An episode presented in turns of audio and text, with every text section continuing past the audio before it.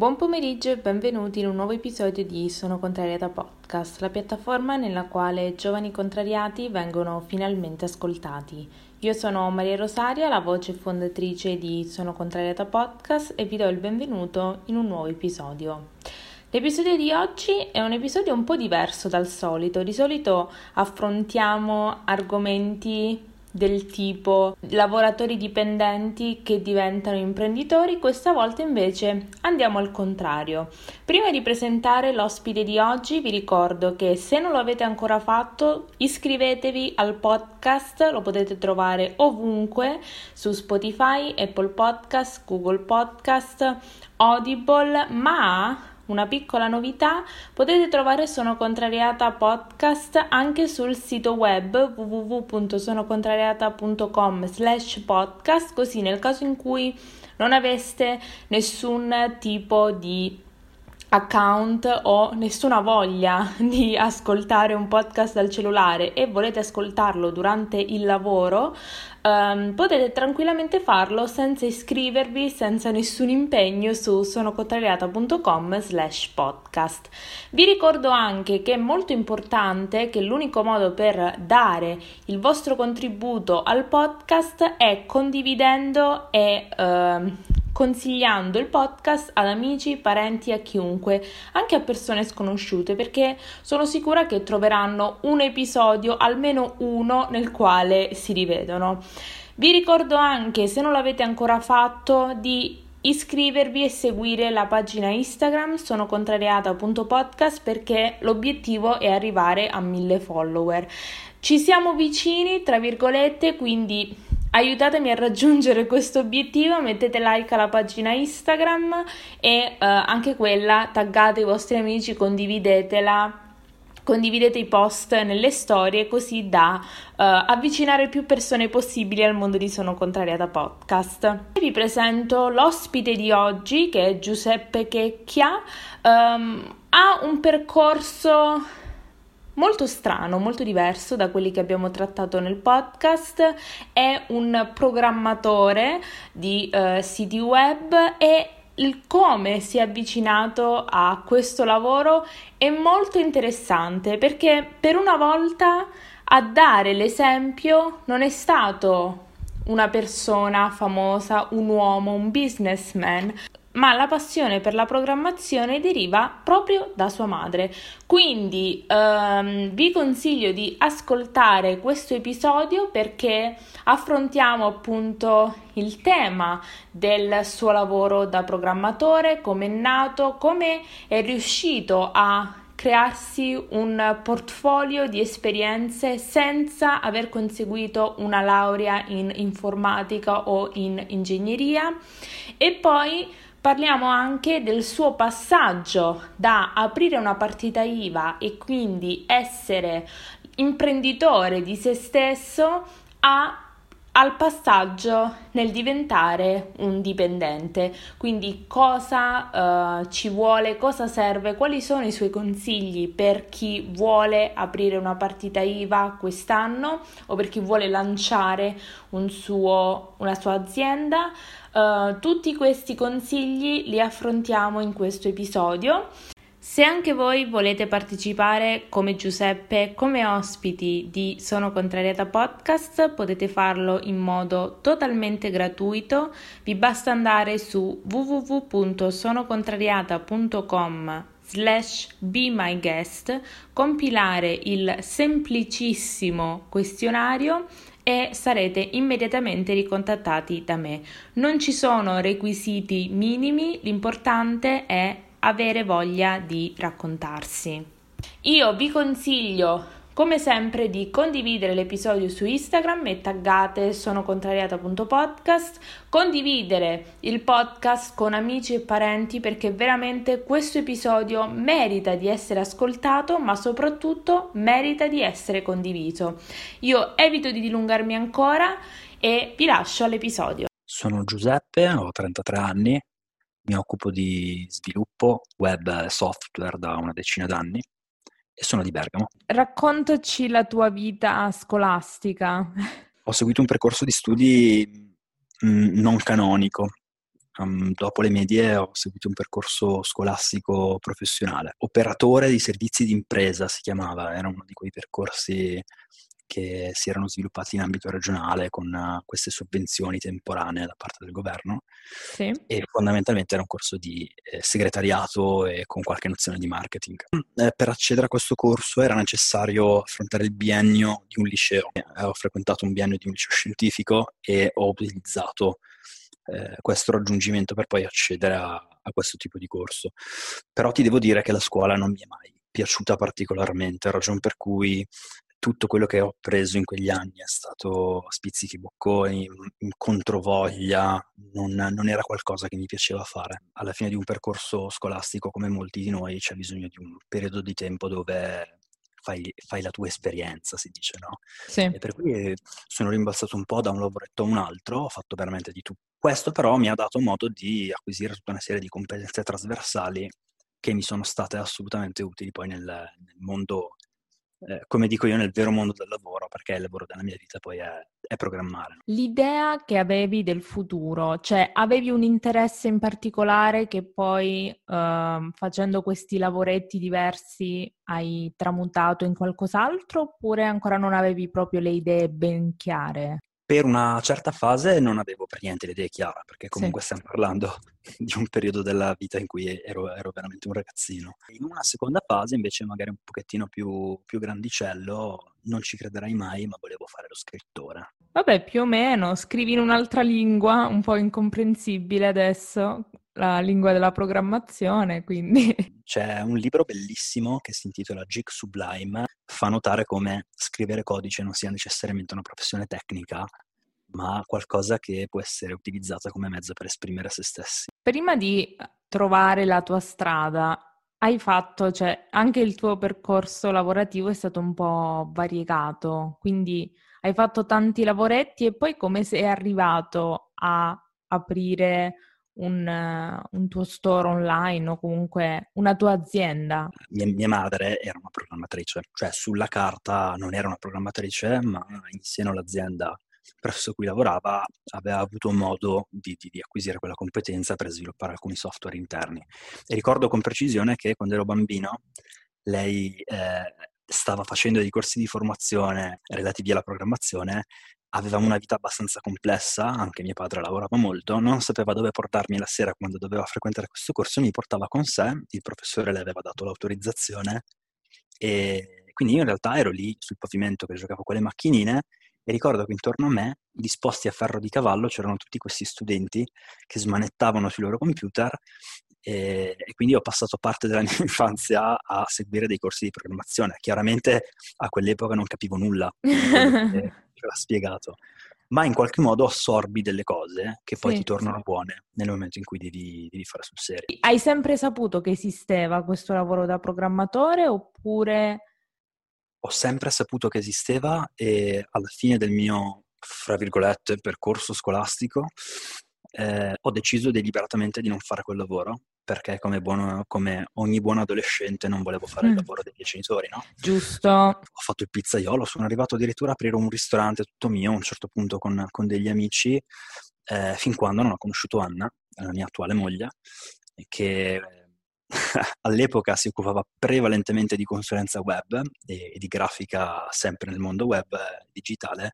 Un giorno mi guardò negli occhi e mi disse, ma, ma scusa, eh, mi daresti una mano a risolvere questa, questo problema che ho su questo codice, stava facendo qualcosa al computer e senza pensarci in pochissimi minuti eh, trovai una soluzione a quel problema, no? Sì. E allora lì mh, mm, si accese la lampadina. Attenzione, forse potrei riprendere in mano questa materia, studiare quello che mi manca, capire come funziona il mercato in questo momento e buttarmi a fare questa come professione. E quando avete iniziato a mm, fondere vostri, le vostre competenze per uh, aprire o comunque gestire una vostra attività? Era il 2013, è passata tanta, tanta acqua sotto i ponti, oggigiorno ha, ha, diversi collaboratori, ha espanso un po' anche la tipologia di servizi che offre. Io invece ho fatto una scelta diversa qualche anno fa, ho accettato una proposta da dipendente presso un, un grosso e-commerce di, di vestiti che lavora a livello internazionale sì. e dirigo il reparto informatico di, di questa azienda. Ciò nonostante continuo a programmare perché è il core, il mio cuore è sempre vicino al codice. Prima di passare a, all'argomento centrale che cosa ti hanno insegnato le due esperienze lavorative totalmente differenti da lavorare in proprio e lavorare da dipendente. Tu hai, hai detto che dopo che hai capito che effettivamente potevi concentrarci sulla, concentrarti sulla programmazione, hai iniziato a colmare quelle che sono le tue lacune. Da dove hai iniziato? Hai usato magari uh, un corso, dei libri? Dove, come ti, hai strutturato il tuo materiale? Questa è una bellissima domanda perché ritengo di essere un caso atipico. Eh, non ho studiato sui libri, ho avuto un approccio un po' da buttiamoci, facciamoci del male e vediamo che cosa succede. Proviamo a accettare dei lavori che probabilmente non sono in grado di, di affrontare e là dove non sono in grado di affrontarli proviamo a chiedere aiuto a qualcuno che ha maggiore esperienza di me a costo di in qualche modo andare a zero a livello di guadagno con quella commessa. E così ho fatto, così ho fatto e ho avuto la fortuna di, da libero professionista, approcciarmi con aziende molto diverse fra, fra di loro, accettare lavori molto diversi fra di loro, in pochissimi anni in maniera concentrata entrare a contatto con tutta una serie di paradigmi mentali che una volta sintetizzati appunto ti, ti, ti mettono nelle condizioni di dire ok, ho bene o male imparato a fare questo lavoro. Per, per, un breve periodo sono stato molto competitivo anche all'interno delle aziende presso cui lavoravo, sempre pronto a trovare una soluzione, sempre pronto anche a schiacciare gli altri pur di far emergere la tua soluzione per far vedere che sei bravo. In realtà la vera, eh, la vera differenza ce l'hai a livello personale, a livello di competenze nel momento in cui inizi a lavorare in gruppo. E per me lavorare in gruppo significa assumere se sei magari, se lavori in proprio una propria azienda, andare a assumere qualcuno che è più bravo di te. Sì. Quando hai un problema e sei magari un dipendente, andare ehm, a cercare all'interno dell'azienda quel tuo collega che ne sa più di te su quella cosa. Io ora mi metto nelle, nei panni di chi ascolta e ti faccio una domanda. Per chi non ha esperienza, comunque non ha un background di studi, una laurea in merito, ma ha un interesse, come approcciarsi al mondo del lavoro, anche per avere, giusto, cioè almeno per avere esperienza, per schiarirsi le idee e capire com'è il mondo del lavoro? Anche questa è una bellissima domanda. il mondo del lavoro a cui posso fare riferimento io è sempre comunque quello della programmazione altri contesti potrebbero funzionare in maniera eh, differente. La cosa che mi sento di consigliare, soprattutto se non si è seguito un percorso universitario, è prima di tutto bisogna prendere atto del fatto che l'università e l'accademia in generale ti insegnano la capacità d'astrazione, la capacità di ragionamento logico, ti danno tutta una serie di competenze trasversali che spesso chi non fa l'università non ha. Quindi il primo consiglio è cercate di pensare in maniera astratta se volete programmare. Leggiamo un po' meno libri e apriamo più editor di testo per fare delle prove. È vero che all'inizio il nostro codice farà schifo, è vero che sarà pieno di, erro- di errori, eh, cliccherò sul tastino per compilare il mio codice e si romperà tutto, ma è uno di quei mestieri che si impara facendo. Io eh, spesso mi definisco operaio digitale. Terzo e ultimo consiglio, è importante entrare nell'ottica che non è eh, il lavoro di sogni che descrivono. Mm-hmm. Serve veramente tanta passione, sangue e sudore per fare questo lavoro. E non è soprattutto, non consiste solo nello scrivere codice, consiste in tantissime altre piccole cose che messe insieme costituiscono un mestiere. Ora non voglio dire che la laurea non, è, non basta o non serve. Pensi che tutte queste competenze possano essere ri- rinchiuse in un corso di studi? Non credo, dal mio punto di vista non, no.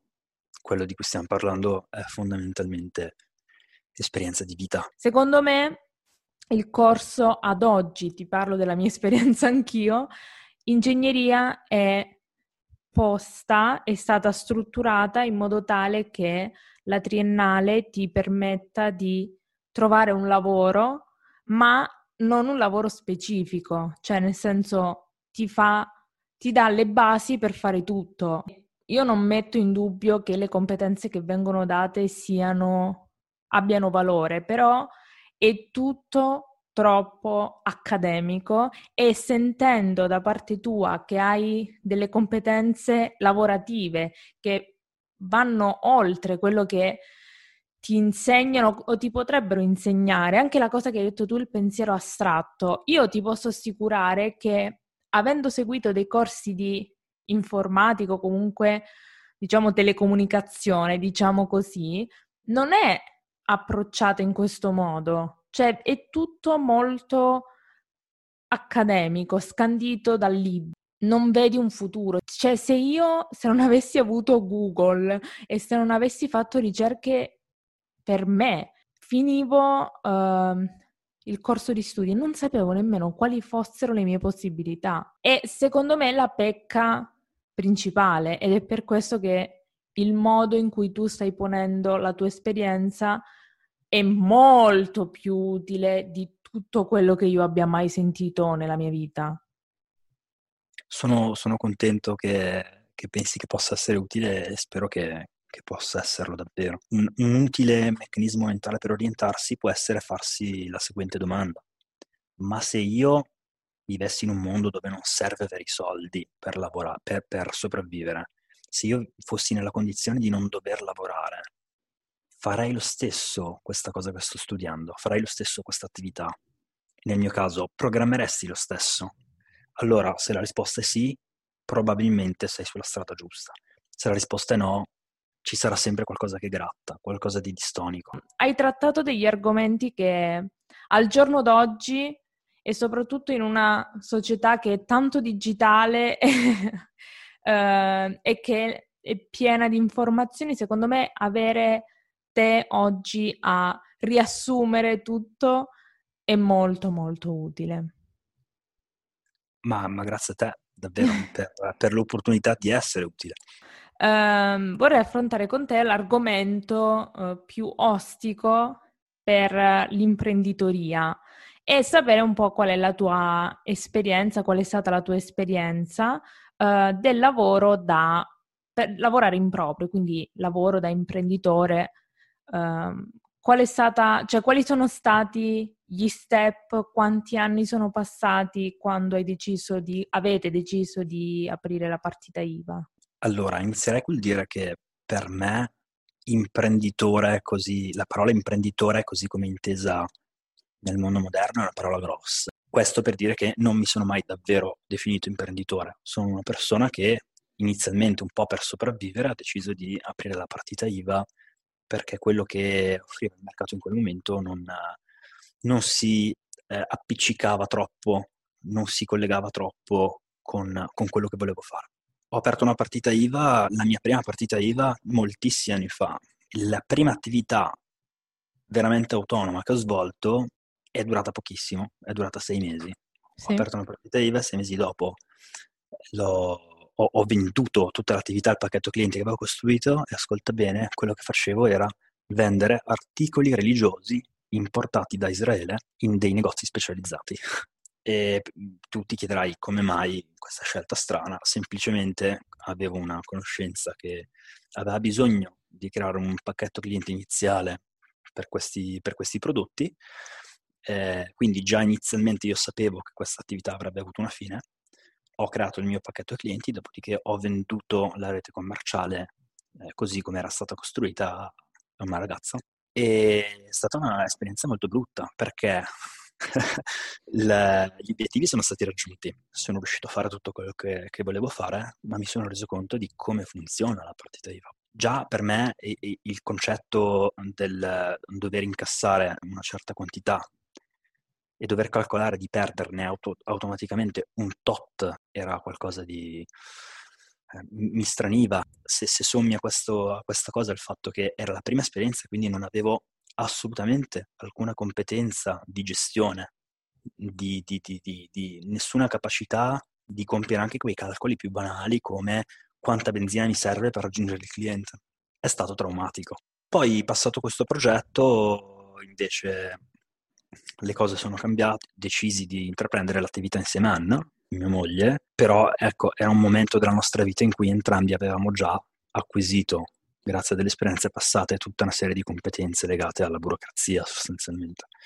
Per cui è stato un po', un po più snello. Poi il momento in cui eh, ho iniziato a fare il lavoro che mi piaceva e ho dovuto aprire nuovamente partita IVA. E dalla prima esperienza all'ultima, diciamo, con la partita IVA, cosa hai, cioè cosa ti sei portato? Quale lezione ti sei portato dietro che ti ha aiutato? C'è sempre un filo conduttore, no? Quindi abbiamo parlato di eh, progetti diversi, con partite IVA diverse, con attività completamente differenti una dall'altra. Ma c'era un filo conduttore e il filo conduttore era il cliente. Io ho avuto un approccio con i primi clienti dove il mio prodotto, e, dentro di me ci credevo davvero, eh? il mio prodotto era il migliore, il mio modo di venderlo era il migliore e qualunque lamentela era sempre comunque colpa del cliente che non capiva il valore di quello che gli stavo offrendo. Sì. Mano a mano che la linea temporale si sposta verso l'ultima esperienza a partita IVA, quello che è cambiato è proprio il valore del cliente. Cioè, alla fine io perché lavoro, cos'è che vendo? Sono servizi, è vero che il programmatore scrive codice, ma quello che poi alla fine gli dai è un servizio di programmazione. E perciò il fatto che il cliente eh, voglia quella funzionalità proprio in quel modo, anche là dove tu magari inizialmente la ritieni stupida, ti fa scoprire una serie di cose. Perché il mio cliente vuole quella funzionalità proprio in quel modo e si impunta? Perché vuole il tasto di quel blu e non di quell'altro blu? E aprendoti verso il cliente, smettendo di pensare che non capisca determinate cose e invece andandogli incontro, oltre che a mantenere più clienti, ma quello è un effetto collaterale, scopri un sacco di cose, perché inizi a entrare nel mondo dei moventi e per cui scopri il motivo vero per cui un cliente vuole una cosa in un modo piuttosto che in un altro. Se qualcuno volesse intraprendere questa, questa sfida per questo 2021 si vuole lanciare e aprire la prima partita IVA della sua storia. Quali sono i consigli che daresti? Nonostante io non mi comporti in questo modo, perché come ti dicevo sono uno che si lancia a capofitto nelle cose, si fa male, impara. Eh, il consiglio che do, soprattutto dato il periodo storico in cui siamo, il consiglio che do è non partite impreparati, fatevi un business plan proiettato almeno su tre anni, cinque anni eh, imparate un minimo di statistica e cercate delle fonti che vi diano dei dati adeguati eh, relativi all'attività che state per aprire. Eh, fate bene i conti, cioè non lasciate nulla al caso. Ti voglio chiedere qual è la cosa più bella del lavoro da dipendente? La cosa più bella del lavoro da, da dipendente è la possibilità di stare a casa dal lavoro quando hai la febbre o il raffreddore o stai male. E la cosa più brutta è questa, del lavorare per, uh, per se stessi e non da dipendente? La cosa più brutta per lavorare per se stessi è che uh, non puoi dare la colpa a qualcun altro. Non puoi dividere il peso di una scelta sbagliata con un tuo collega o con il tuo datore di lavoro. Ed è stato difficile fare il salto da lavorare per uh, in proprio e da dipendente?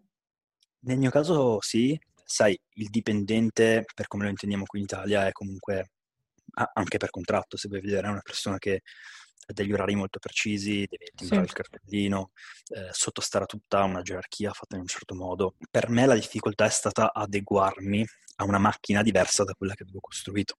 Sì. Per fortuna in questo momento ho un datore di lavoro che invece mi dà la possibilità di, di avere i miei spazi, di muovermi un po' nella maniera che ero abituato, chiaramente abituato, resto comunque indipendente, ma con un'ottica un pochettino più moderna, ecco. Pensi che aver uh, lavorato prima da non da dipendente al passaggio ti abbia dato qualcosa, una, non una consapevolezza, magari non lo so, una, un'ottica diversa ti abbia aiutato in qualcosa? Credo di sì, credo di sì. E è qualcosa che è relativo a quanto costano le cose, no? Perché quando ti chiedono in un'azienda di informatica quanto ci metterai a concludere questo task, questo compito, e tu rispondi in termini orari, non sei quasi sempre consapevole che quegli orari vengono tramutati in dei costi. Significa avere server accesi, significa avere dei tempi di attesa, significa avere la bolletta dell'ufficio da pagare. Sì. Questa consapevolezza ti permette di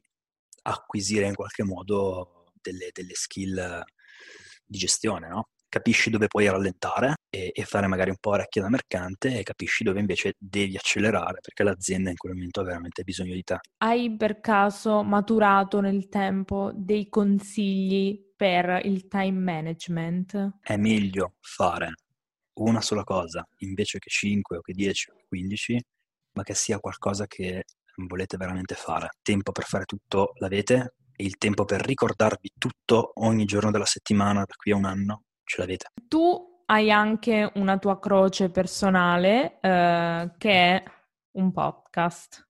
Raccontaci la storia del tuo podcast. Siamo quattro programmatori, c'è chi si occupa di intelligenza artificiale, c'è chi è, chi è un imprenditore, chi lavora con i satelliti e insieme ci siamo detti, ma ragazzi c'è stato il lockdown quest'anno, la cosa che ci manca di più di quando stavamo insieme è la pausa caffè. Facciamola in remoto. Eh, facciamola in remoto, la facciamo in remoto, ma dai, facciamola così com'è, ma live su Twitch. E così è nata Pausa Caffè. Eh, quindi vi possono trovare su Instagram. Qual è il vostro profilo? Ah, il nostro profilo è, è, è di pausa 0caffè.live. Lì c'è il link al nostro canale Twitch che è abbreviato è pausacaffè.live, mentre su YouTube, digitando pausa caffè nella barra di ricerca, escono un po' di pause caffè diverse. Nost- I nostri video si riconoscono perché ci sono le nostre quattro facce in copertina. Quando lavori, comunque sei lì a smanettare, ascolti musica oppure uh, silenzio? Ascolto un sacco di musica. Hai un genere, hai una playlist in base alle task da fare?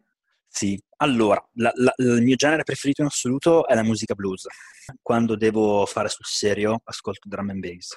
Un tuo obiettivo che hai raggiunto? Un obiettivo che ho raggiunto è riuscire a mantenere eh, tagliata in maniera adeguata la mia barba. La cosa divertente della barba è che è talmente figa ormai la mia barba che mi hanno accettato in un'associazione internazionale di gente con la barba. Sfruttiamo la nostra immagine di barbuti per uh, fare un po' di rumore sui social per delle cause benevole. Bene, io ti ringrazio per, aver, per esserti raccontato, per aver raccontato la tua professione e per averci dato tanti consigli. Si può imparare da tutti, si deve soprattutto imparare da tutti e da tutte le professioni perché ognuno come te oggi hai dato dei consigli e la tua esperienza che dal mio punto di vista non sarei mai venuta a conoscenza, quindi veramente grazie, grazie.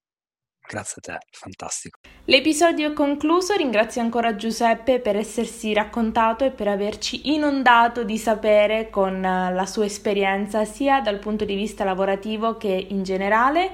Io mi auguro che questo episodio vi sia piaciuto e sono sicura che in un modo o nell'altro vi è stato utile. Vi ricordo come sempre di iscrivervi al podcast che lo trovate su tutte le piattaforme di streaming musicale oppure potete ascoltarlo anche su sonocontrariata.com slash podcast senza dovervi iscrivere, quindi senza nessun impegno. Vi ricordo anche di iscrivervi e mettere like alla pagina Instagram sono contrariata.podcast e noi come sempre ci vediamo settimana prossima giovedì alle 14 per un nuovo episodio di Sono Contrariata Podcast. Ciao!